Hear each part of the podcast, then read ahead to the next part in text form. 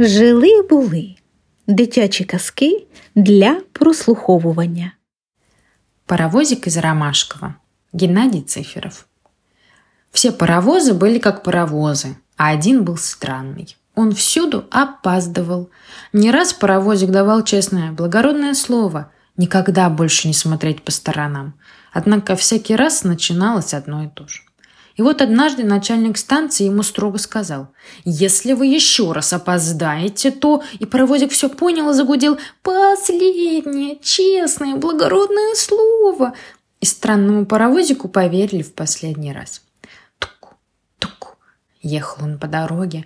Заметил же ребеночка. Хотел поговорить, но вспомнил о честном, благородном слове и поехал дальше. Много ли ехал, мало ли, но ни разу, ни разу не оглянулся – и вдруг голос из леса «Фють!» Вздохнул паровозик, подумал еще раз и в лес направился. А пассажиры выглянули в окно и, заметив лес, стали кричать «Безобразие! Мы же опоздаем!» «Конечно», — сказал паровозик. «И все-таки на станцию можно приехать и позже. Но если мы сейчас не услышим первого соловья, мы опоздаем на всю весну, граждане». Кто-то попытался возразить, но самые умные кивнули. Кажется, он прав. И всю ночь поезд слушал соловьиное пение. К утру поехали дальше. Много ли, мало ли ехали, но паровозик ни разу не оглянулся. И вдруг нежный запах из рощи. Вздохнул паровозик, задумался еще раз, вздохнул и в рощу направился. «Безобразие! Безобразие!» – закричали пассажиры. «Опоздаем! Опоздаем!» И вновь паровоз ответил. «Конечно. И все-таки на станцию можно приехать и позже. Но если сейчас мы не увидим первые ландыши, мы опоздаем на все лето, граждане». Кто-то пытался возразить, но самые умные кивнули. Кажется, он прав. Сейчас надо собирать ландыши. И весь день весь поезд собирал первые ландыши. Только к вечеру поехали дальше.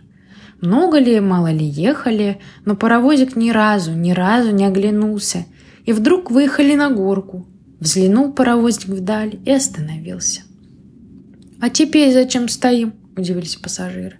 «Ни цветов, ни леса». «Закат», – только и сказал паровоз. «Закат». Если мы не увидим его, то, может быть, опоздаем на всю жизнь. Ведь, ведь каждый закат единственный в жизни граждане. И теперь уже никто не спорил.